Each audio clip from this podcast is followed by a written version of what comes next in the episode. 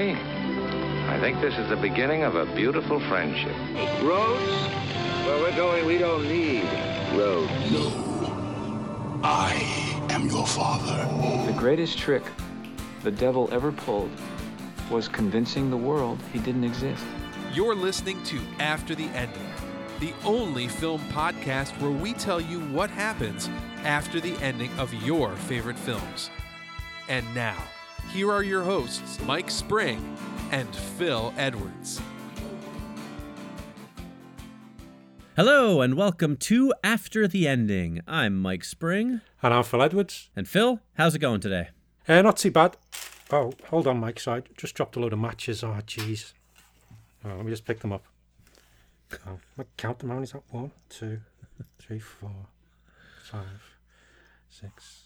Oh, it's okay. I'll count them later. I feel so, like uh, we we need like a name for this. When you do a fill intro, I want to be able to have like a like a stinger that goes, "You've been filled." Except, except of course that, that sounds like really bad porn. Sounds really terrible. But like you know, like when you say like you got punked or something like yeah, that. Yeah. Like I think we need like a sound for when you go into one of those fill intros, and I have to sit here and just be like what the hell is he doing? And then slowly it dawns on me, and I go, yeah. oh, it's a Phil intro. Yeah, I like. I, I kind of like that though. You've been filled. As, You've as, been filled. As wrong and and double entendre esque as that is, I kind of like it. Uh, well, I'm sorry. Hey, you just got filled. That's it, something like that. Hold, hold on a minute. I've got them all up. Oh, jeez, I just dropped them again. One. Two, you three, got filled. Four, five, six. Wish I knew someone, you know, who would count these a bit quicker. Oh, I bet I bet you yeah. do. Some. well, well, Phil, if you could take a break from your counting, why don't you tell people why you're counting matches, or at least what movie it's in regards to, and, God, and what else we're talking yeah, about. it's one of the movies we're doing. you got filled. Phil, Phil, Phil, Phil, Phil. oh boy! Oh, oh boy! Yeah. Yeah, so anyway, uh, we're doing a couple of films as usual. And one of the films, if you've put the clues together, is Rain Man. And the other one is The Black Hole. I'm going to skip making jokes up that combine You Got Filled and The Black Hole. I'm just going to leave that alone for now. I don't understand why. This is a family show, damn it. Yes, that's it. But uh, that's what we're going after the ending of. But uh, Mike, do you want to tell them what we're doing for the top 100 films in 100 weeks or 100 episodes? top 100 thing. films in 100 episodes? Yes, yes. Our 100 years of Hollywood in 100 episodes. That's the uh, title. We... You think I would have got it when we almost reached the end? we are going to be doing our uh, movies we missed. So we finished our 100 years of Hollywood. We finished all 100 years. Now we're going to go back and visit the movies we we missed, which is a combination of films that either we just didn't make our list because they, they couldn't fit into our top 10, or movies that we've discovered since we did that original year. I know for a fact that a couple of mine are from from years we did early on, and there are movies I've seen more recently that I loved. So now I get a chance to talk about them. So uh, this week we're doing the 1900s through the 1950s, and then we're going to tackle a decade each week for the next few weeks until we get to our big episode 100. Yes, well done, nicely put. Thank you. And we'll just. Oh, jeez, dropped them again. you got filled. uh, moving on. Yes, so it's going to be an interesting one, and we'll also see some new films coming up in the next few episodes as we cover all those decades. Yeah, should be fun. Uh, before we get into the episode, though, I do want to just take a minute and give a shout out to uh, another podcast, a couple of guys, uh, very popular podcast you might be familiar with. It's called The Greatest Generation. Uh, it is a Star Trek podcast by two guys who are a little bit embarrassed to host a Star Trek podcast, as they put it. Um, and uh, it's really popular. It's got a lot of a lot of fans. Um, but I went uh, just a couple of nights ago to see them do a live recording of their podcast. They happen to be not too far from my neck of the woods, uh, and they're doing a whole tour around the country right now. Uh, it's their their Wrath of Khan tour. Uh, basically, it's it's kind of like a yeah, that was that was addressed. Um, it's kind of like a Mystery Science Theater 3000 take on Star Trek. It's very funny. It's a very popular show. Uh, I went to see them live. They were fantastic. Got a chance to talk to them, get a picture with them after the show, which I will post on our social media so you can see that. Um, and uh, but they were great. They were super nice guys. They were very funny. It was really fantastic to see them live and to see a live podcast. I think this was the first time I've seen another podcast done live. Great crowd, a ton of people there. So congrats to those guys, and it was it was a lot of fun to meet them. And if you get a chance to see them on one of their live tours, I do highly recommend it. That's the Greatest Generation. Uh, check it out if you're a Star Trek fan, or even if you're not. It's it's a lot of fun. Excellent. Yeah, I've listened to uh, the podcast a few times. I do enjoy it, and it would be good to see them live. Yeah, they were great guys. It was fun to meet them. So hopefully someday we'll do a live tour, you and me, Phil, and uh, people will be talking about how great it was to meet us. Yeah, and that they'll be there. They'll remember the time when they got filled. I mean, who can forget Yeah. the time that you get filled? I mean, I don't. I I'm- don't I'm think sure- you can forget that. I'm sure we'll have T-shirts Oh, with yeah. that on my face. I think You- that might that might that might have to be our new official T-shirt. Yeah. So, so listeners, anybody out there who does you know graphic design or makes T-shirts, get on that because this is a a gold mine waiting to happen. You've been filled. You've been filled. All right, so Dear God. all right, well let's get it. Let's get into the films. Why don't we? Uh, why don't we start things off with the black hole? Shall we, Phil? Yeah, let's pump things up and let's dive into the black hole. Okay, The Black Hole, 1979, directed by Gary Nelson, starring Maximilian Schell, Robert Forster, Yvette Mimieux, Anthony Perkins, and Ernest Borgnine, and famously released by Disney, which uh, which is interesting. Uh, More interesting when you get to the end of the film, which I'm going to get to. Uh, I tried to keep this short, but there's a lot to get through, so uh, bear with me. Oh yeah, and for new listeners, spoilers ahead if you haven't seen the film. Exactly. All right, so the crew of the Palomino spaceship comes across the long missing USS Cygnus near the edge of a black hole. The crew consists of Captain Dan Holland, First Officer Charles Pizer, journalist Harry Booth, ESP sensitive scientist Dr. Kate McRae, civilian leader Dr. Alex Durant, and robot Vincent. They board the Cygnus and soon encounter Dr. Hans Reinhardt, played by Maximilian Schell, a brilliant scientist, and his robots, most notably the imposing Maximilian. Reinhardt reveals that he sent his crew to Earth when they got trapped by the black hole, except for Kate's dad, who stayed on board and eventually died. But he also reveals that he's studying the black hole and plans to fly through it. They eventually find out that the robots are actually the crew and they had been reprogrammed when they mutinied against the mad Dr. Reinhardt, and that Kate's dad had been killed for leading the mutiny. Reinhardt kills Durant and takes Kate prisoner. Captain Holland, that's Robert Forster, and robots Vincent and Bob rescue Kate. Booth, that's Ernest Borgnine, tries to escape in the Palomino, but it crashes into the Cygnus, which causes the bigger ship to start to break up. They all head to a probe ship to escape, but Reinhardt is trapped by a falling view screen, and the human robot hybrids ensure that he can't escape, while Maximilian is ejected into the black hole. Captain Holland, Pizer, Kate, and Vincent reach the probe ship and launch, only to discover it's locked onto a flight path that takes them into the black hole. Dun dun dun. They appear to journey through hell. Yes, hell. Yep. and Reinhardt and Maximilian kind of merge and stay in hell. And then there's this like heaven like sequence. Yeah. And then after that, the probe ship emerges from a white hole and is last seen flying through space towards a planet near a bright star. And that is the black hole. Yeah, it's one of those films where when you watch it, when it gets to the end, you're going, everyone involved was making the film, and then they got near the end, and somebody obviously released LSD into the somebody- writer's room and into the studio, Someone spiked the punch. Yep. and they just everybody just going, yeah, just go with it. Doesn't matter. Yeah, just throw it in. it's it's very odd. I remember, you know, I saw this movie as a kid, and I really, it's always stuck with me. It's a film I've always had a, a kind of special place in my heart for. Yes, it is Disney's sort of tr- attempt to answer to Star Wars, but it's a different enough film that you can enjoy it on its own merits. But I hadn't seen it in a long time, and I watched it a few years ago, and I'm, you know, going along. There's robots and spaceships and all this stuff, and then it gets to the end, and I'm like, I'm like, did they just go to hell? Like, like this Yeah, is a yeah. this is a Disney movie. Like, I'm pretty sure they just went to hell. Like, you just don't expect that when you watch a Disney film. It's really not something you see very often. Uh, yeah, and it's from what from what I remember, it was quite a convincing hell as well. Yeah, it's pretty intense. Yeah, and it is not. Um, there's not really any other way to interpret it. I mean, you could you could interpret it different ways, I'm sure, but I, I think it's pretty clear that that's really what it's meant to be. It's definitely more of a, you know, a spiritual metaphysical thing when they go through the black hole, not a scientific thing. So Yeah. uh, it's it's pretty crazy, but I do love this movie. I have to say, I, I do really enjoy it. Well, I, I always like it though the fact that uh, Dr. Hans Reinhardt's played by Maximilian Schell, and at the end of the film, he Mac, he's in Maximilian Schell.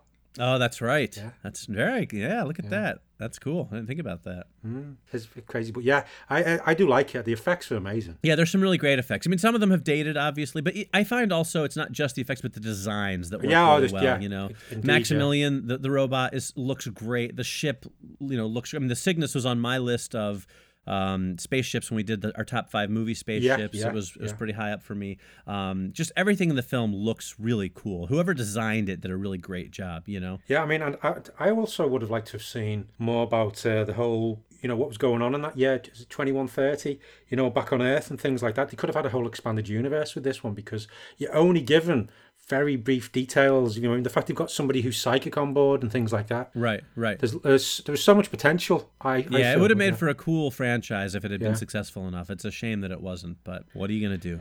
Yeah, yeah. Well, at least it gives us an excuse to do an after the ending for That's it. right. That's right. Mm. Speaking of, Phil, why don't you kick us off and give us your day after? Okay, well, Holland, Pizer, and McRae regain consciousness. They're all lying in beds in a small hospital room. It takes a moment, but then their memories of the events on the USS Cygnus and travelling through the black hole return. All are confused. A male doctor enters and proceeds to take their pulse and ask them various questions. Eventually, he tells them that they were found in a crash site where it was thought they'd been flying in a small aircraft. Holland asks what happened to Vincent. The doctor laughs and points to his name tag. I'm Dr. Vincent Reinhardt. I'm right here. Dr. McRae explains that Vincent was a robot. The doctor laughs again. This is 1979. Robots like that are only found in science fiction. And that's my day after. Ooh, I like it. Taking him back to the 70s. Mm. Wow. All right. Cool. Very cool. Didn't see that coming. Thank you. What, what's going on then with your day after? Okay, well, the crew debate. Do they land on the planet or do they take their chances drifting through space? There are limited supplies on the probe ship, but they also know that if they land on the planet, chances of ever getting off it again are very slim. Finally, they make the tough decision to land. Amazingly, they survive planetary entry, and even more amazingly and conveniently, they find that the, the planet has a breathable atmosphere. The Star Trek effect. That's right, exactly. They set up a camp at the landing site and decide to take turns exploring in groups of two. Captain Holland and Kate team up, and Pizer and Vincent pair up. Each day they head in a different direction and hike for hours, looking for signs of any civilization or life.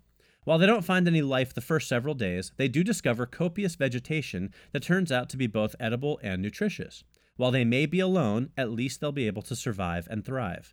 Soon they've converted the probe into a working camp and a home of sorts. For the first few weeks, things are pretty stable, almost peaceful. That is, until the storm hits. And that's my day after. Oh, God. Always a storm. that stamp storm. They never Well, see it coming. know, there's got to be conflict. Without conflict, there's no drama. And this is basic storytelling 101. Oh, God. I hope they're okay with that storm. Well, we'll see, won't we? Hmm. Meanwhile, Phil, take us into your immediate aftermath. Okay, months later, Holland, Pizer, and McRae sit in a diner. They all recall their journey to space in the Palomino, but everything else says otherwise. They all have a history here, social security numbers, and more from this time period. However, Dr. McRae still has her ESP abilities. It all feels like a weird, horrible nightmare, and they begin to think that maybe they are all crazy. They've also started seeing a beaten up tanker truck that seems to be following them. Driving from the diner, Holland tells the others to hold on. The truck is right behind them, and eventually forces them off the road. Jumping out of the car, they run over to confront the driver of the truck, but are surprised to find it's just a mannequin sitting in the driver's seat. A hatch on the tanker trailer opens, and Vincent floats out. Quick, get in! We need to get out of here! And that's my immediate aftermath. All right. I knew that there was something more going on here. Hmm. I like it. Also, I appreciate your Vincent impression. Oh, thank you. It's quite good. well, I know. I, helps noticed. I Little helps change in the I- timbre of your voice. Yeah, I think it helps because I'm English as well. Right. Right. Exactly. Nicely Yes. done. Thank you. Cool. Uh, what's going on then? The storm is about to hit. Okay, well, the storm that hit the camp was like nothing they'd ever seen before. Pizer was killed when the hurricane level winds impaled him on a tree. The entire shelter had been destroyed, and it was a miracle that Kate and Captain Holland had survived. Vincent had also been lost in the storm, blown away by the high winds. With no remaining shelter, Kate and Holland decide to set out on foot and see if they can find a more permanent living situation. They pack up what supplies they can and head off on foot into the horizon. Two days later, they see a gleam in the sand in the far off distance. Hoping it might be civilization, they rush toward it, only to find that it's Vincent, who has miraculously survived but had been blown miles away. His motion circuits have been damaged, so he's immobilized, but Captain Holland quickly repairs him. Meanwhile, Vincent tells them some exciting news. In the distance, when he was being propelled through the air, he spotted something a city. And that's where we're going to leave it for now. Ooh, okay. Oh, I like it. Thanks. All right, so that's uh that's that. What is your long term? How's this all going to play out? I need to know, Phil. Okay. Vincent explained that after flying through the black hole, they had crashed on the planet. It was not Earth, and initially it seemed devoid of life. However, within moments of them crashing, the entire planet had begun to transform into what they had been experiencing. The fake Earthlings on there seemed to pay close attention to the Palomino crew, as if watching them. Vincent could not figure out why it was Earth in 1979, and Vincent also seemed to be ignored by everyone, and he'd spent all his time repairing the probe ship, which was disguised as a tanker trailer. Before he had a chance to say anything else, an alarm on the probe ship went off. Switching on a view screen, they could see an asteroid plummeting down to this planet. It impacted in the nearby city. Vincent cut to one of the New Earth TV channels, which showed a fiery crater. From out of the smoke, a large, familiar, menacing figure appeared. Maximilian had returned. He seemed larger, and some of his body panels now appeared to be of a strange, twisted flesh like substance, and one of his arms was a thick tentacle covered in sickly green pustules. The altered robot surveyed the people before him and then attacked. Within seconds, it had killed dozens of people. We need to go, said Vincent as he started powering up the probe ship. The others agreed as they watched Maximilian slowly head towards them. Moments later, they were blasting up back into space to who knows where. Maximilian watched the ship launch. As it left orbit, all the humans and buildings on the planet seemed to slowly dissolve until the robot was standing on a rocky planet. The lower portion of Maximilian began to bubble and ripple, forming a strange techno organic rocket booster, and firing it up, the mutated robot followed the probe ship into space. And that's my hmm. long term. Wow, cool. That was awesome. Thank you very much. I like it. Yeah, and I think I can see it going to become like a weekly TV show. Yeah, right, right, right. Like they're always constantly on the run from Maximilian, sort of hitting different planets and stuff like that. Yeah, things like that. Maximilian keeps getting stranger and stranger. Right, right. I like it. Very Thank cool. you. Uh, but then go on, what's going on with yours? What's what's this city they discovered? All right, well, after several days, Holland, Kate, and Vincent finally approach the city. It's gleaming white and it's surrounded by a large wall. It's Donald Trump's America. Sorry. Well, I didn't see that coming. Couldn't resist. It's not really. Um, anyway, so they, they call out, but there's no reply. Finally, they manage to open a gate and they enter the city. The inside is beautiful, filled with magnificent buildings, clear waterfalls, lush vegetation, but no people or life forms of any kind. After a thorough exploration, it becomes clear the city is deserted. They set up camp in what was once a residential building. They discover the city's food supplies and get power up and running. In short, it's pretty much a paradise, except for the fact that it's just the three of them, and they wish they had a way to return to Earth. After about a year of trying to understand the alien technology, Vincent and Holland finally make a breakthrough. Accessing the city's data archives, they find out that the storm that devastated their camp was basically just a squall. It turns out that the alien civilization had found out that there's a storm of about a hundred times the magnitude of that squall forming that will wipe out all life on the planet. Unfortunately, the data is unclear as to whether the storm has already come or not. Did it kill the inhabitants of the city, or did they evacuate in order to escape it? Vincent accesses the city's main communications array and sends a signal out into space, a mayday that they hope will reach Earth. As they wait and stare out at the horizon, Kate thinks she can just see some clouds forming in the distance. And that's the end. Ooh, cliffhanger. A little bit, kind of like yours, though. More, Yeah, like, yeah, yeah. You know, I mean, sort of uh, leading into another another chapter. Yeah, yeah. Oh, I like it. Thank you. Now, Yeah. I have an after the credits sequence. Oh, brilliant. Hit me with it. Hit me with All it. right. So we uh, run credits, fade up from black. Maximilian's body floats through space for a long time. Reinhardt's mind slowly dissolves into a soup of madness, trapped inside this metal hell. Many years later, Maximilian drifts into Earth's orbit and is recovered when he crashes into the remote forests of Oregon. After much study of how the robot could survive in space for so long, his parts are repurposed. In particular, a specific piece of circuitry that made up Maximilian's robot brain catch the eye of one Dr. William Weir, a scientist who is working on a new type of warp drive on a ship called the Event Horizon. Oh, awesome. Fade to black. Ah, that's why the ship, the Event Horizon went to hell because it had already been there. See that? Oh, I love it. Thank you. Thank you. That's that's very good. You know, when I was recapping the film, I was like, boy, there's a lot of similarities in a way between The Black Hole and Event Horizon. I mean, completely different films in terms of aesthetic Yeah, yeah. and stuff like that. But just in terms of the kind of the broad story, how you have sort of this mad scientist running this long lost spaceship. And then they eventually, you know, the, you know, here it's going through a black hole, and Event Horizon Yeah, it's yeah. through space. But they both end up going through hell. It's kind of like, boy, there. I, I wonder if maybe you know Paul W S Anderson was inspired by the black hole as a kid or something because there are some some good surface similarities. Yeah, so once I thought of that, I I had to do something with it because I couldn't get it out of my head. But I didn't want to make oh. my whole ending just a tie into Event Horizon. No, I like that. Yeah, Yeah. I thought it was fun. And for fans of Event Horizon, we did go after the ending of that film back in episode 24. There you go. All the way back then. It does seem to come up an awful lot on this show for some reason. I've Yeah. noticed. We, I think we go. Well, I don't think we go more than five or six episodes without mentioning Event Horizon at some point or another, which is funny because I'm not a huge fan of it personally. But it Um, relates to every film, mate. It's like the it's like the Kevin Bacon of films. Right, right. It's like the the the shared universe. You know, it's the center of the shared Yeah. universe somehow Oh my god, of all the of all films, right? six degrees of Event Horizon. Right, right. Exactly. Wow. Well, Phil, I think it's time to take a journey into the trivia hole. That also sounds dodgy. It does a little bit, but I'm going to let it slide. Let's go with it. Okay, this was Disney's first PG rated film. Makes sense. Uh, this and Star Trek The Motion Picture were the last two Hollywood films to include an overture. For our younger listeners who might not Yeah. know what that is, an overture was sort of a long piece of music that would play in the theater with usually some sort of graphic on the screen, just sort of saying, like, you know, overture, uh, that would sort Yeah. of like be playing as people filtered into the movie theater. Yeah, and you just always wish it was over.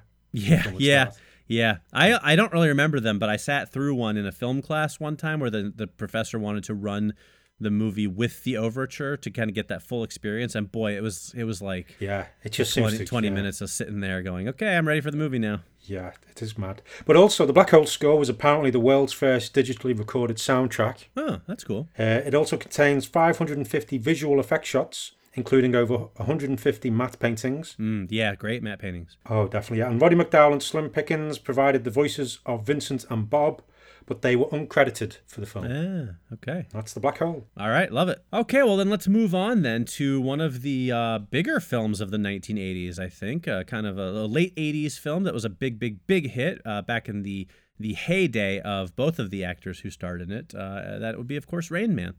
Oh, dropped them again. You got filled.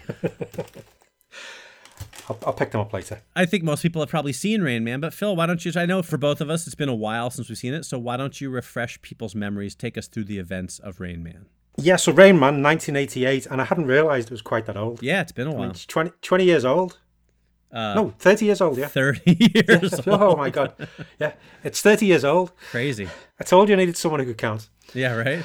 Yeah, 30 years old. It is surprising, though, and because Tom Cruise, I know he's barely he's barely aged since then, but you can say some things about Scientology, but Tom Cruise does look very young. yeah, yeah. Well, that might also have more to do with the millions and millions of dollars in his possession rather than just the Scientology. But No, no, I, I, I think it's Scientology. oh, Mike. all right, fair enough. Other religions are available. Right.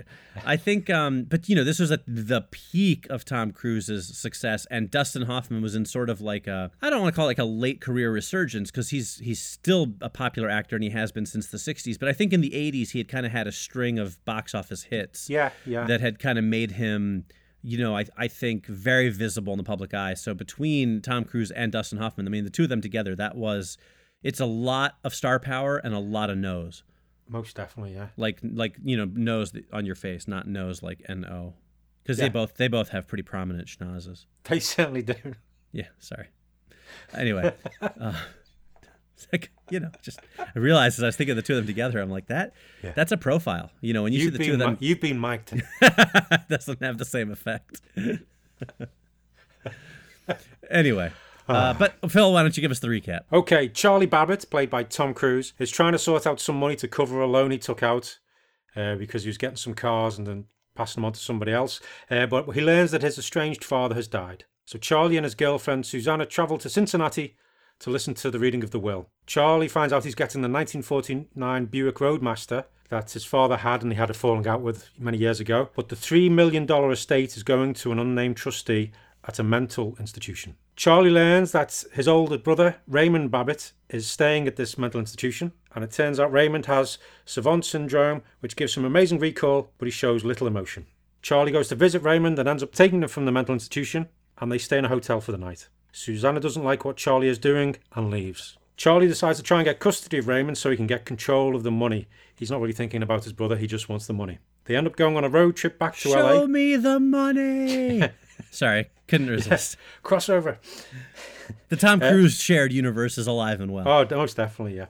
Uh, so they drive, go on a road trip back to LA, And uh, Charlie ends up realizing that Raymond lived with them when Charlie was younger, and that his imaginary friend, who he called Rain Man, was actually Raymond. Uh, they end up going to Las Vegas, and thanks to Raymond's abilities to count, won enough money for Charlie to cover his debts. He also ends up making up with Susanna. Charlie realizes, you know, he's actually got a heart, and he no longer wants to use Raymond to get the money. He's just happy to have him as a brother. He takes him back to the mental institution and promises Raymond he will visit in two weeks. And that's Rain Man. Very nicely done. Yeah, it's a good film. Do you, I assume you like this film? Yeah, I do like it. Yeah. I think it's I think it's good. It was a you know it was it was I think sort of the start of Tom Cruise's kind of more dramatic career in a way. Yeah, yeah. Um, I mean, he still plays the cocky young guy who's good at what he does, gets the girl at the end, which was sort of his stock and trade for the first, you know, 10 years of his career. But this was really kind of, I think, the first film where he wasn't just sort of playing, where, you know, he sort of had to have a bit of a more of a character arc and kind of Yeah, take a more yeah. dramatic turn. I mean, it's a funny film, but it is also a drama. And I, I think this was sort of his take to get his his attempt to sort of get out of sort of just being like a teen idol, you know, in that that sort of Top Gun cocktail type of thing, and Yeah. move into more serious filmmaking. I mean, I, I you know, I think if you look at his back at his filmography, this sort of is where that shift started. You know, Yeah, I think you're right because, I mean, his character isn't that likable to begin with as well. right, right. Whereas most of the other characters have sort of been, for all the faults they've always been, you've, you've sort of liked them from the beginning. Right. Well, they're just charming, kind of rogue, you know. Yeah, yeah. Th- There's more, you know, guys who ooze charm, but this is definitely uh, his most flawed character, I think, up to that point. You know. Yeah, And, yeah, it wasn't a movie just about getting the girl, which so much of his earlier stuff had been about. Yeah, yeah. But that's just my take. No, I think you're right. But uh, that was uh, what happened in the film. Mike, do you want to take my breath away and give us the day after? For you? Different film, but okay. yeah. Uh, well, Charlie remains true to his word and comes to visit Raymond two weeks later. They spend the day together, and Charlie tells Raymond that Susanna has left him. He understands, though, as he knows that he hasn't always been the nicest person, and he feels like they broke up on good terms. Charlie promises Raymond that he'll be back every two weeks to visit. He'd like to come more often, but he's used the meager amount of money he had left over from their adventures in Las Vegas to start a new business, a legitimate car import business that he hopes to build into a thriving success. He's no longer going to take shortcuts or deal with shady suppliers. He wants to run this one above board so he can provide for himself and Raymond without having to worry. Raymond gives his usual Raymond like approval, and Charlie finally leaves. A few months later, Charlie shows up for his regular biweekly visit, having not missed a single one, but this time, something's wrong. Raymond is gone. And that's where we're going to leave it. Oh, jeez. Okay. Oh, jeez. oh, boy. Uh, meanwhile, though, what's going on in your day after? Okay, yes, and mine. Charlie pays off his debts and looks to trying to be more careful in his business dealings. Getting the Buick Roadmaster and going on the road trip with his brother gives him the idea to travel around the US looking for old classic cars to sell. There would be no import duties, and he could either sell them as he finds them or get someone to restore them. He talks it over with Susanna, and they both see the potential. Charlie then spends the next two weeks making many phone calls and visiting various car auctions. And that's my day after. All right, I like it. Thank you. So we, we both sort of went into this direction of him having like a, a car business still, which I like. yes, yes. And he's focusing on his business. Yeah, definitely. Yeah. Okay, what's going on then with yours? Where's Raymond? What's going on? Okay, well, Charlie is panicked. Raymond was removed from the hospital by men who claimed they were there on Charlie's behalf, and they had legitimate looking paperwork to prove it. It's not the hospital's fault, but Charlie is despondent. As he's driving home, lost in thought, Charlie is run off the road by two vans. When he stops, he gets out of his car to find a large number of men surrounding him, and one of them is holding Raymond by the arm. It turns out that one of the cars Charlie had sold previously had been a counterfeit, and this man, a notorious mob boss, feels like Charlie owes him $200,000. Charlie manages to convince the mobster, a guy named Sal Del Vecchio, that he needs Raymond to get the money, and Sal hands him over, confidently telling Charlie that he can get to Raymond whenever he wants. Then the men leave, giving Charlie a deadline have the money in 48 hours or else. And that's the uh, immediate aftermath. Charlie, Charlie, Charlie. I know, right? Ah, if only this was charismatic, gets the girl Tom Cruise and not flawed, kind of jerky Tom Cruise. He wouldn't be in this situation. Oh, dear me. Anyway. Oh, well. All right, well, let's hear what's going on in your immediate aftermath. Okay, well, Charlie, as promised, goes to see his brother after the two weeks. He talks about his plans for buying the classic cars and going legit. Raymond then starts reeling off facts and figures about classic American cars, and once again, Charlie is astounded. Charlie's there for hours. He ends up doing most of the talking, and sometimes they just sit in silence or watch some of Raymond's shows. In their own way, both brothers enjoy spending time together. Charlie promises to return every week, but he also tells Raymond he has an idea. And that's my immediate aftermath. Hmm. Okay. Well, we'll see if this is a good idea or a bad idea. This is flawed Tom Cruise, so it might be a bad idea. Could go either way. Okay, Mike, what's going on with yours then with these uh, these mob guys? How's he going to get out of this? All right. Well, Charlie doesn't want to use Raymond again to count cards the way he did last time. He's trying to turn over a new leaf, but he also doesn't want to take a chance on Raymond getting hurt. With no other options, he and Raymond head to Las Vegas to count some cards. 48 hours later, Charlie and Raymond are standing inside a junkyard on the outskirts of Las Vegas. Charlie hands Sal Del Vecchio a bag full of money. Sal looks inside, nods, and Raymond and Charlie leave. As soon as they pull out, a swarm of cars rush into the junkyard. The next morning, after Charlie has dropped Raymond back off at the group home, Charlie receives a phone call. It's another mob boss named Anthony Bastolo. Your efforts were very much appreciated, Mr. Babbitt. I've been trying to remove the Delvecchio thorn from my side for years, and I couldn't have asked for a more perfect setup. I can assure you that your brother and you are now perfectly safe from any mob interests. Our books are balanced, your name is clear. Good luck with your future endeavors. Satisfied that Raymond is safe and his troubles are over, Charlie heads to work and arrives at his new small office. He smiles widely as he unlocks the door, reading the gold lettering emblazoned on the plate glass window Rain Man Motor Imports Inc. Today is going to be a good day. And that's the end. Very nice. I like that. I thought that they deserved a fresh start and a happy ending. So, Yeah, very you know, good. thanks. All right. Well, I want to hear about their idea, Charlie's idea. So, take us into your long term. Okay, Charlie spoke to Dr. Bruner at the mental institution about his new business plan and how it had been inspired by his trip with Raymond.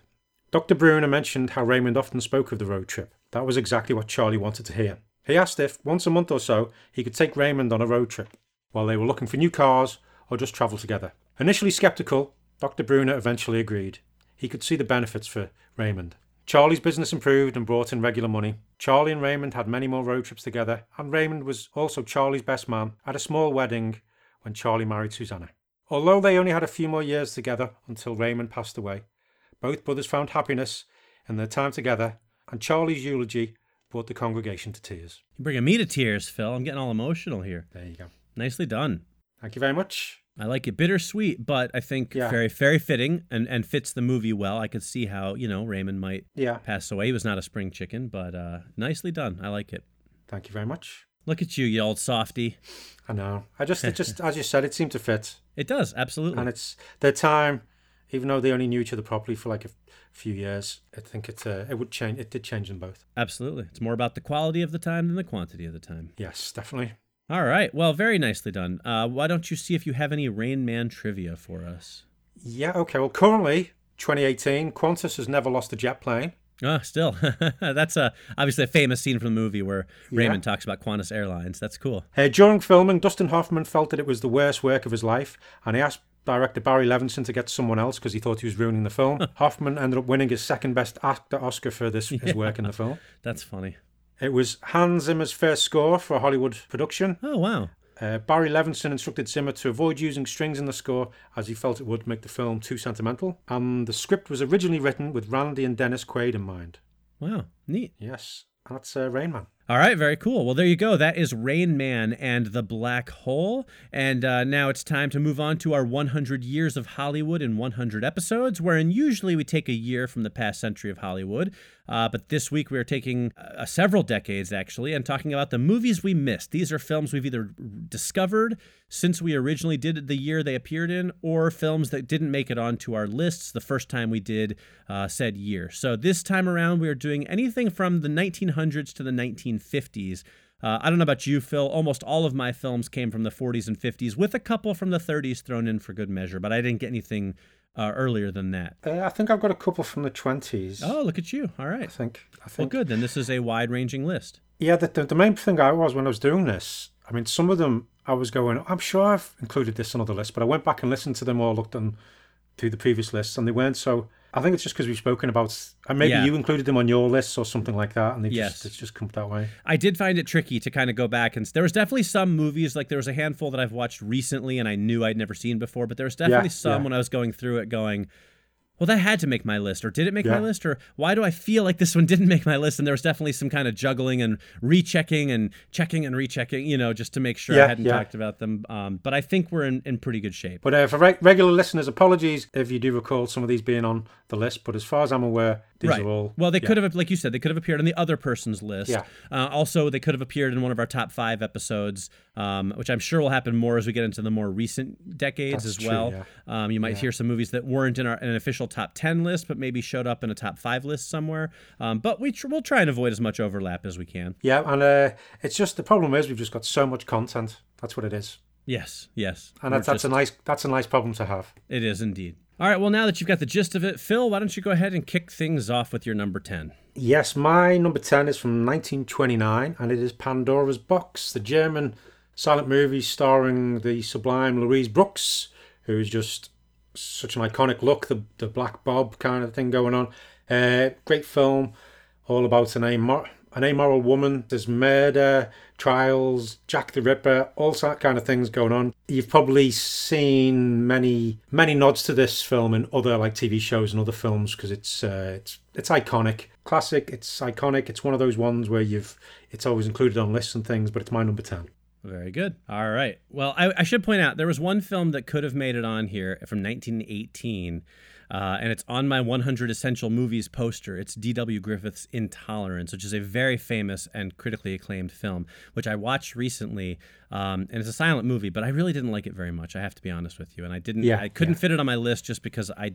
It wasn't good enough to displace any of these movies that I have. So um, Yeah. that would have been my one silent uh, film. But anyway, my number 10 is The Breaking Point from 1950, directed by Michael Curtiz, who also brought us, of course, the great Casablanca. It stars John Garfield as uh, a, a boat captain who gets into trouble with some criminals uh, and sort of gets taken and ends up on the wrong side of the law. It's sort of a film noir. Um, great film. It's not. It's not the best film on the list, obviously, since it's my number 10. Um, Yeah. But it's a good, solid kind of intrigue film. Uh, I had never really seen much with John Garfield in it. I thought he was quite good in it. Uh, and I really liked the ending of it. So it's called The Breaking Point. And of course, Michael Curtiz, uh, I, as I'm learning over some of these, his name may pop up again because I'm learning that not only did he make my favorite film of all time, Casablanca, he made several other great films as well. Excellent. Okay, good pick. Okay, my number nine is M, the letter M, uh, which is from 1931.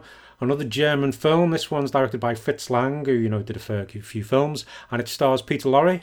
We follow Peter Lorre's character M, who's a serial killer, uh, and he kills children. Uh, and, and the manhunt around him, and it's the it's basically the police and also the criminal underworld are after him because he kills kids, so nobody likes him. Uh, and so we're following we're following M and also the police and the, the criminals that go around, and it's tense and everything. And I mean, you, you, you want him to be caught, but then you it still builds up tension as he's going to get caught, or isn't he? And is he going to kill somebody else and all this kind of stuff? Great film. Uh, still holds up very well. Peter Lorre was always had that kind of creepy creepiness about him. Uh, great camera work, all that kind of stuff, but great performances, and it's. Uh, it's it's due to the subject matter. It could be a hard watch, but it's uh, it is a it's a classic film. Very good. I have not seen that one. I'm very familiar with it in terms, you know, I've read about it. I know it's uh, it's a a well loved film, a well respected film, but still haven't gotten around to it. Yeah, it's one. I mean, I'd not seen it. I only saw it. I think uh, near the end of last year. So Right. So there we Very go. good. All right. Well, my number nine is going to be a surprise, but it's going to be a surprise because it wasn't in my pre on my previous list. It is 1959's Sleeping Beauty from Disney. Uh, as we know, Disney movies almost always make my list, but Yes. this was one of our sort of catch up.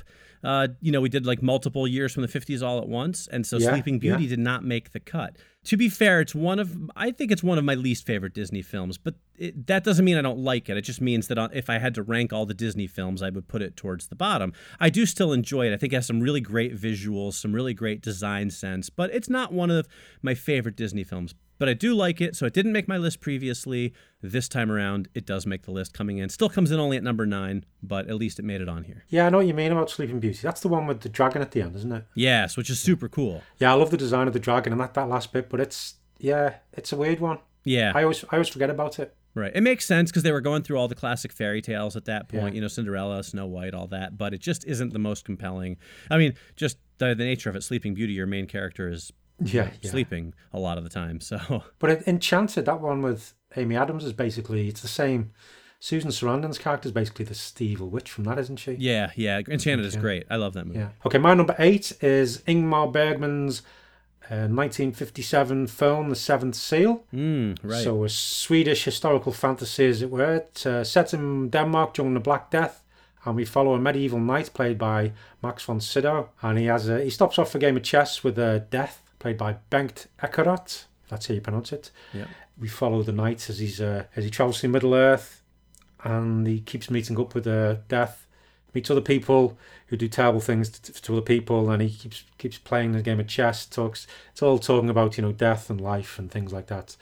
It looks amazing. I mean, and many of you will have seen Bill and Ted's Bogus Journey, and the death in that. You know, you've sunk my battleship because they're playing all the games is directly from the Seventh Seal, but it's a this is a true classic. And it is worth if you sort of never, if, if you've sort of been you know if the thought of putting watching a Swedish historical fantasy drama put you off, it's worth watching because it is amazing. Right. And as Max von Sydow is always brilliant to watch. Indeed, he is. And that's my number eight. Good choice. Still a film I haven't gotten to yet and that I want to. Yeah, yeah. My number eight is probably the most politically incorrect movie on my list. It is from 1956 and it is called The Tea House of the August Moon.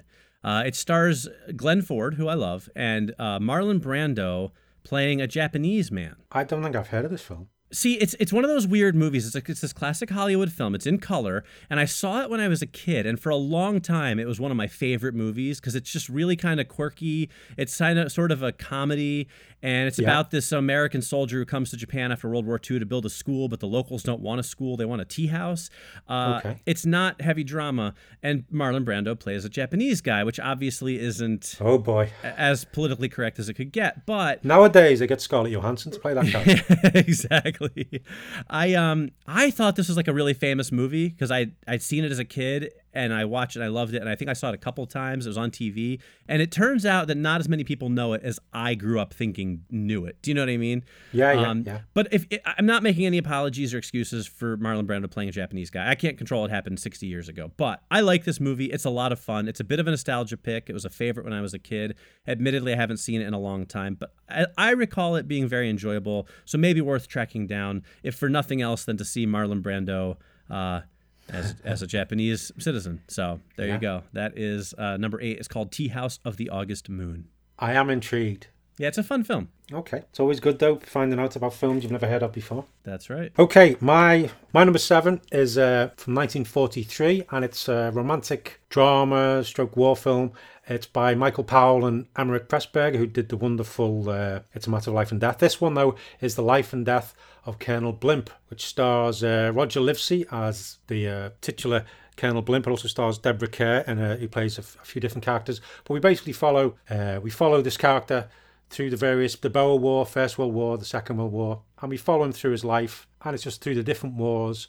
It's just it's just like a character piece, but also it's a commenting on war and things like that. But it's Powell and Pressburger, so it looks it's sumptuous, loads of extras, loads of great sets, uh, some some really good war scenes as well, things like that. But it's uh, it's it's a great film just to show show how one person can show how one person can be affected by war and how also how little they can be affected by it. It's uh, it's it's a good one, good character piece and worth checking out. Very cool. I've heard of it, but I, I have not seen it. Yeah. so.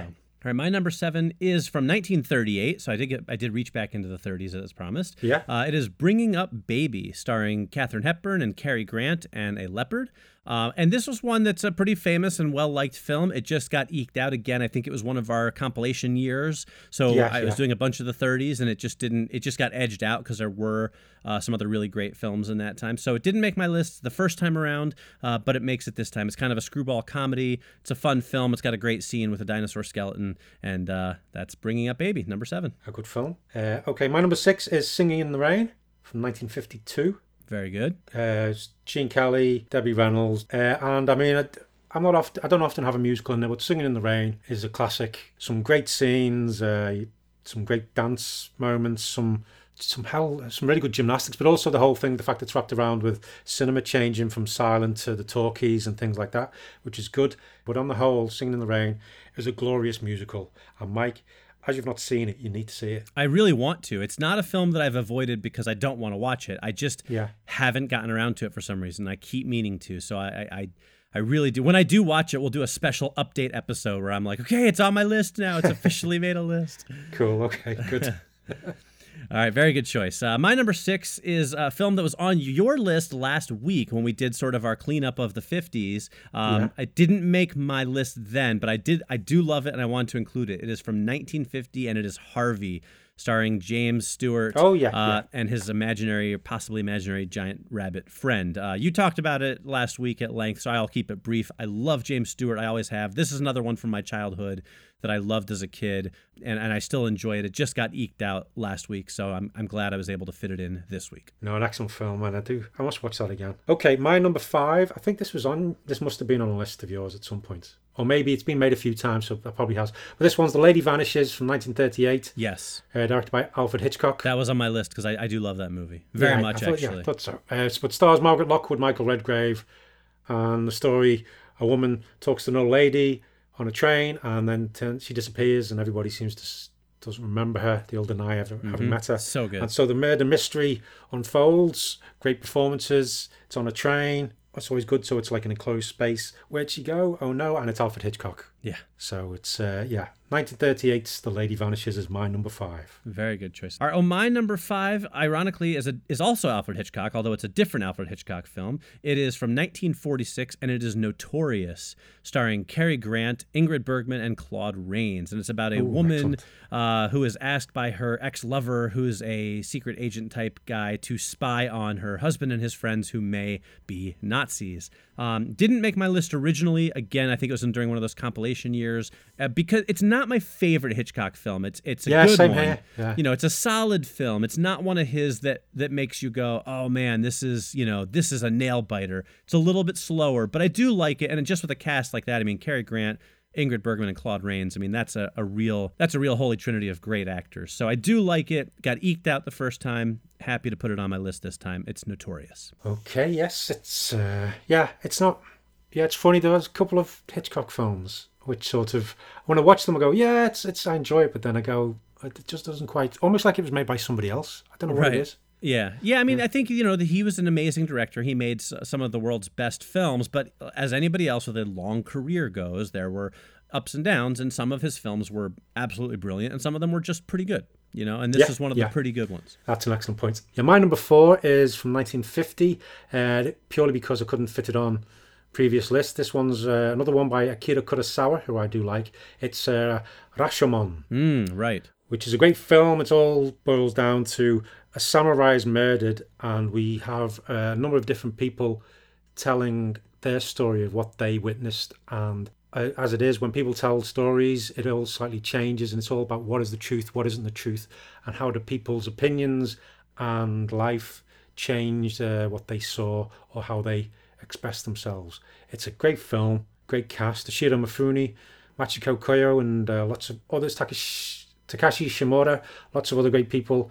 It just looks stunning as well. It's a mystery wrapped up in who's telling the truth, who's lying, or who's just a bit confused, things like that. But it's again, there's been many other films and TV shows and books which have followed this. This was itself is based on sh- a short story, but it's it's just fascinating and brilliant all at the same time. Yeah, it's funny. It didn't make my list originally, and I had looked at it. It's on my short list for this, and it still didn't make the cut for me.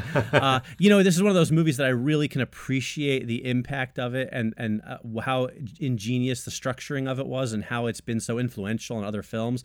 But if I'm being honest, I don't love it. Like the the watching experience of it for me isn't that great. I, I can appreciate it, but it's just not a film I enjoy all that much. Yeah, yeah, A lot of respect, just not a not a personal favorite. that's fair enough. All right, so my number four is from 1952. It is a film noir called Angel Face, and it stars Robert Mitchum and Jean Simmons, and it was directed by Otto Preminger. Um, and it's just your basic kind of like regular guy gets taken in by this femme fatale and ends up over his head and you know making bad decisions and stuff like that. Uh, but it was one of the first film noir films that I remember seeing. Uh, I had taken actually a class on film noir in college, and this was one of the films we watched, and I really enjoyed it. And it just didn't make my list the first time around, uh, but I like it quite a bit, and I kind of regretted leaving it off my list. So I'm glad I got to squeeze it in here, uh, and it makes it pretty high because it's a good film. It's number four, Angel Face. Excellent. I don't think I've seen that one. Yeah, it's worth tracking down. Yeah. Okay. Cool. Okay. My number three. Again, it didn't make previous list. It's from 1950, and it's Sunset Boulevard, directed and co-written by Billy Wilder, starring uh, William Holden and, the Glor- and Gloria Swanson. Uh, I do love this film, good film noir, and I remember seeing it as a kid around at my grandparents, and it just because it starts off with a guy, well, a dead body floating in a swimming pool, and then it's somebody narrating it, and within seconds you find out that the person narrating it is the dead guy, and I remember watching it going, "What? right. What?" Right. and just going couldn't figure that out at all and then Yeah. just getting carried along in this in this film which includes you know it's all about the film business and and actors and actresses it includes loads of silent film stars as well like Buster Keaton and other people and it's just amazing amazing story wrapped with amazing performances and if you haven't seen it do yourself a favor go watch it Very cool. I, I have not seen it actually, and it's another one. do I've yourself really- a favor go watch it you've just been filled I will because I, I've really wanted to see it for a long time, um, and I just haven't gotten around to it. So uh, I will definitely track that down. All right, well, my number three. We're getting to my top three, which I'm the most excited about. These are all three films that I've discovered in the past few months, so they are exciting for me because not only were they not on my previous lists, but they weren't on the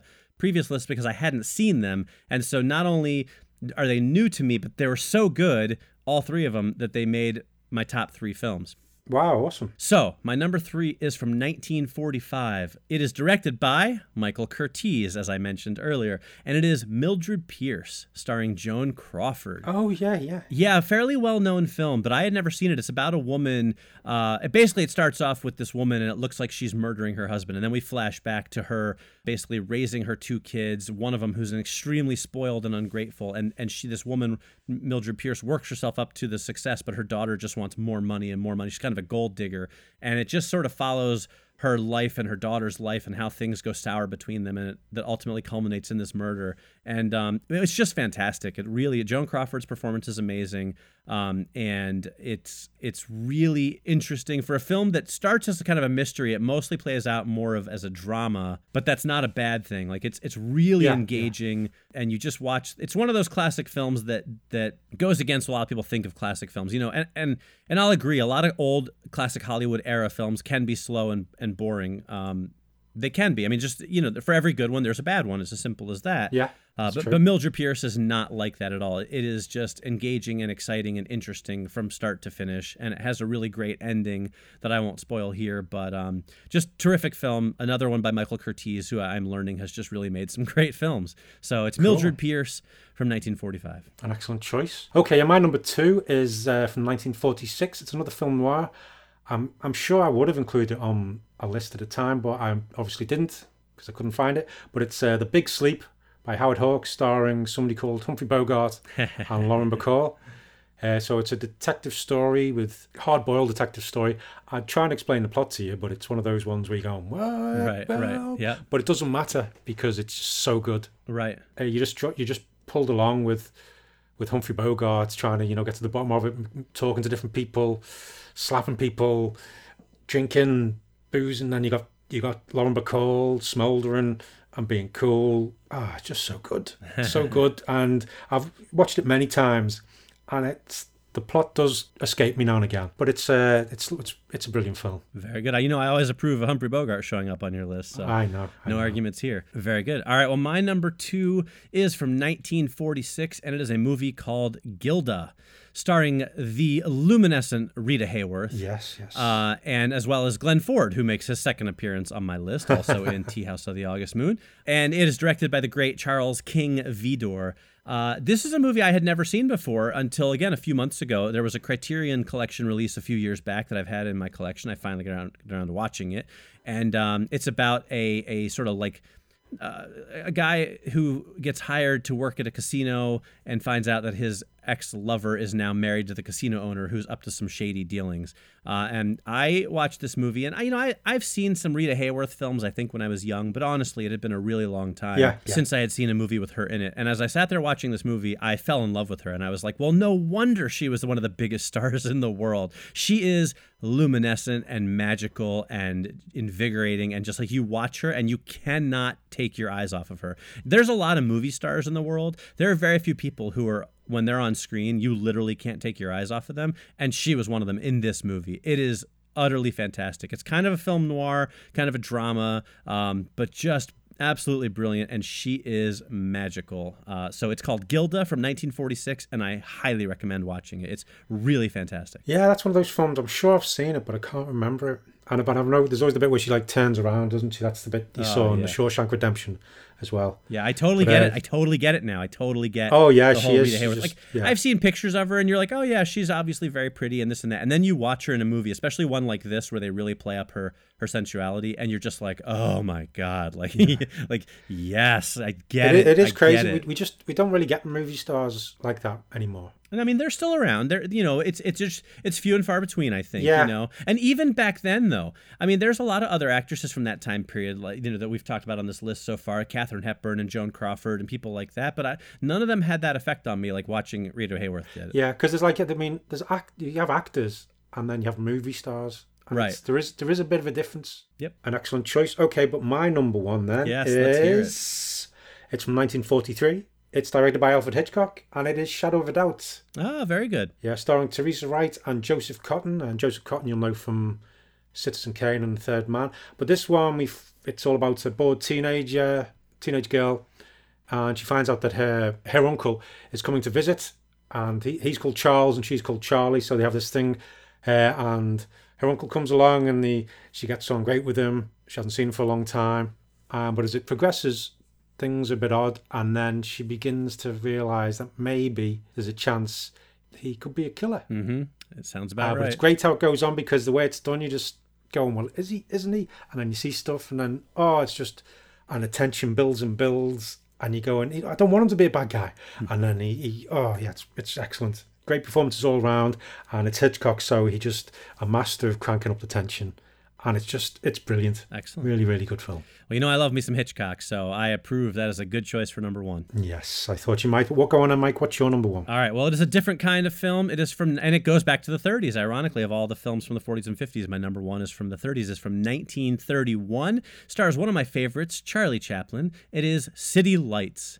One of his most loved Oh, films. yeah, I had yeah. not seen this movie when we first did the the 1930s. Yeah. Just hadn't gotten around to it yet, and I watched it a couple months ago, and it is just fantastic and and it's, it's such a great setup he plays the, the little tramp and he meets this rich guy and he's trying to raise money to help this blind flower girl he's in love with and the rich guy is drunk and every time he's drunk he's throwing money around. He invites charlie chaplin out with him takes him to all the nicest places. But then when he sobers up he doesn't remember him. And he's like and charlie chaplin keeps showing up and he's like get this vagabond out of here. And his servant throws him out. And then he f- stumbles across him again when he's drunk and they keep getting into adventures and then he keeps forgetting about him. And so it's just this great back and forth of charlie chaplin like getting into trouble for being in kind of high society where he doesn't belong, you know, in these places, and then also getting in trouble when he goes back to the guy and he doesn't remember him. And it's just, it's funny from start to finish. It has the most just sweet romantic ending. It's just a perfect film. It's perfect silent comedy. It'll have you laughing. It's a beautiful movie. I it would have totally been my number one for 1931 if I had seen it back then, but I hadn't. So I'm super excited to get it on a list and make it my number one for this for this year. So 1931 City Lights, it's a masterpiece. An excellent choice. Uh, it's two good film, well, two classic films for number one, and two great lists in my opinion. I think so. I think there's a lot of really good films here. Yeah, so do yourself a favour. If there's any of those films on the list you haven't seen, go and track them down if you can. Uh, some of them may well be on some streaming services. You'd be surprised. Some, Yeah. some of the old films that are Yeah, on there. exactly. So have a look. Have a look for them. Track them down. Watch them. Read about them, and see what journey it takes you on. Because some of the actors and directors involved have done many other brilliant films, and you'll have a wonderful journey of discovery. Exactly. Couldn't have said it better myself, Phil. Nicely done. You've been filled in a nice way. exactly. All right. Well, that is going to wrap up our, our special edition of movies we missed 100 Years of Hollywood. And that's also going to start to wrap up our episode. Phil, why don't you tell people what we have in store for them next week? Yeah, so next time we're going to be going after the ending of Striking Distance. That's the one with Bruce Willis on a boat. And also the brilliant The Truman Show starring Jim Carrey. That's uh, after the endings. And we're also be doing the top 10 movies we missed will be from the 1960s. Yep, just one decade next week. So we wanted to kind of get Yeah. through these early decades all Should, at once. should make it a bit easier for us to actually do that list. Right, uh, right, exactly. Okay, well, that is going to wrap us up then. So, as always, we thank you greatly for listening. I'm Mike Spring, and I'm Phil Edwards. and we'll see you next week. After the ending. Shall we? uh Shall we start with the uh, the black? Yeah, Mike. that you want- transition, that transition from you got filled to the black hole. I'm having a hard time. with. Yeah, Mike. Do you want to? Well, we, do you Mike, do you want to take us into the black hole? Yeah. I'm gonna have a hard time with that. no, I, I really don't actually. Mike. Um, All right, so the black hole, 1979. Come on. yeah. All right, here we go. Hang on a second. I'm all phlegmy now. Flemmy. James Flemmy. I don't even know how that makes sense. I know, but it's just. It, It's not James- like yeah. it's not like Flemmy and Bond sounds. I know. Well, Ian Fleming a little bit. Oh, okay. that would be all where right, it came all right. from, I bet you. Okay. The name's Flemmy. James Fleming. That's okay. Oh, yeah. My autocorrect changed Las Vegas to Las Vapes. I was Okay. like, I was like, that just is a terrible name for a city. For one, it just gives me an image of all these people with these little metal cigarette thingies smoking Yeah. pineapple flavored hot air. I wish I could blame my autocorrect, but I, I handwrite mine, so Oh, that's true. let's see. Your okay, yeah. Your autocorrect sucks. What idiot wrote this? Oh my god. I think I've been filled with this one. You got filled. It just says you're a dick. Oh no. Oh, I hate past me. Okay. Okay, one more time. Hold on a minute, hold on a minute, hold on.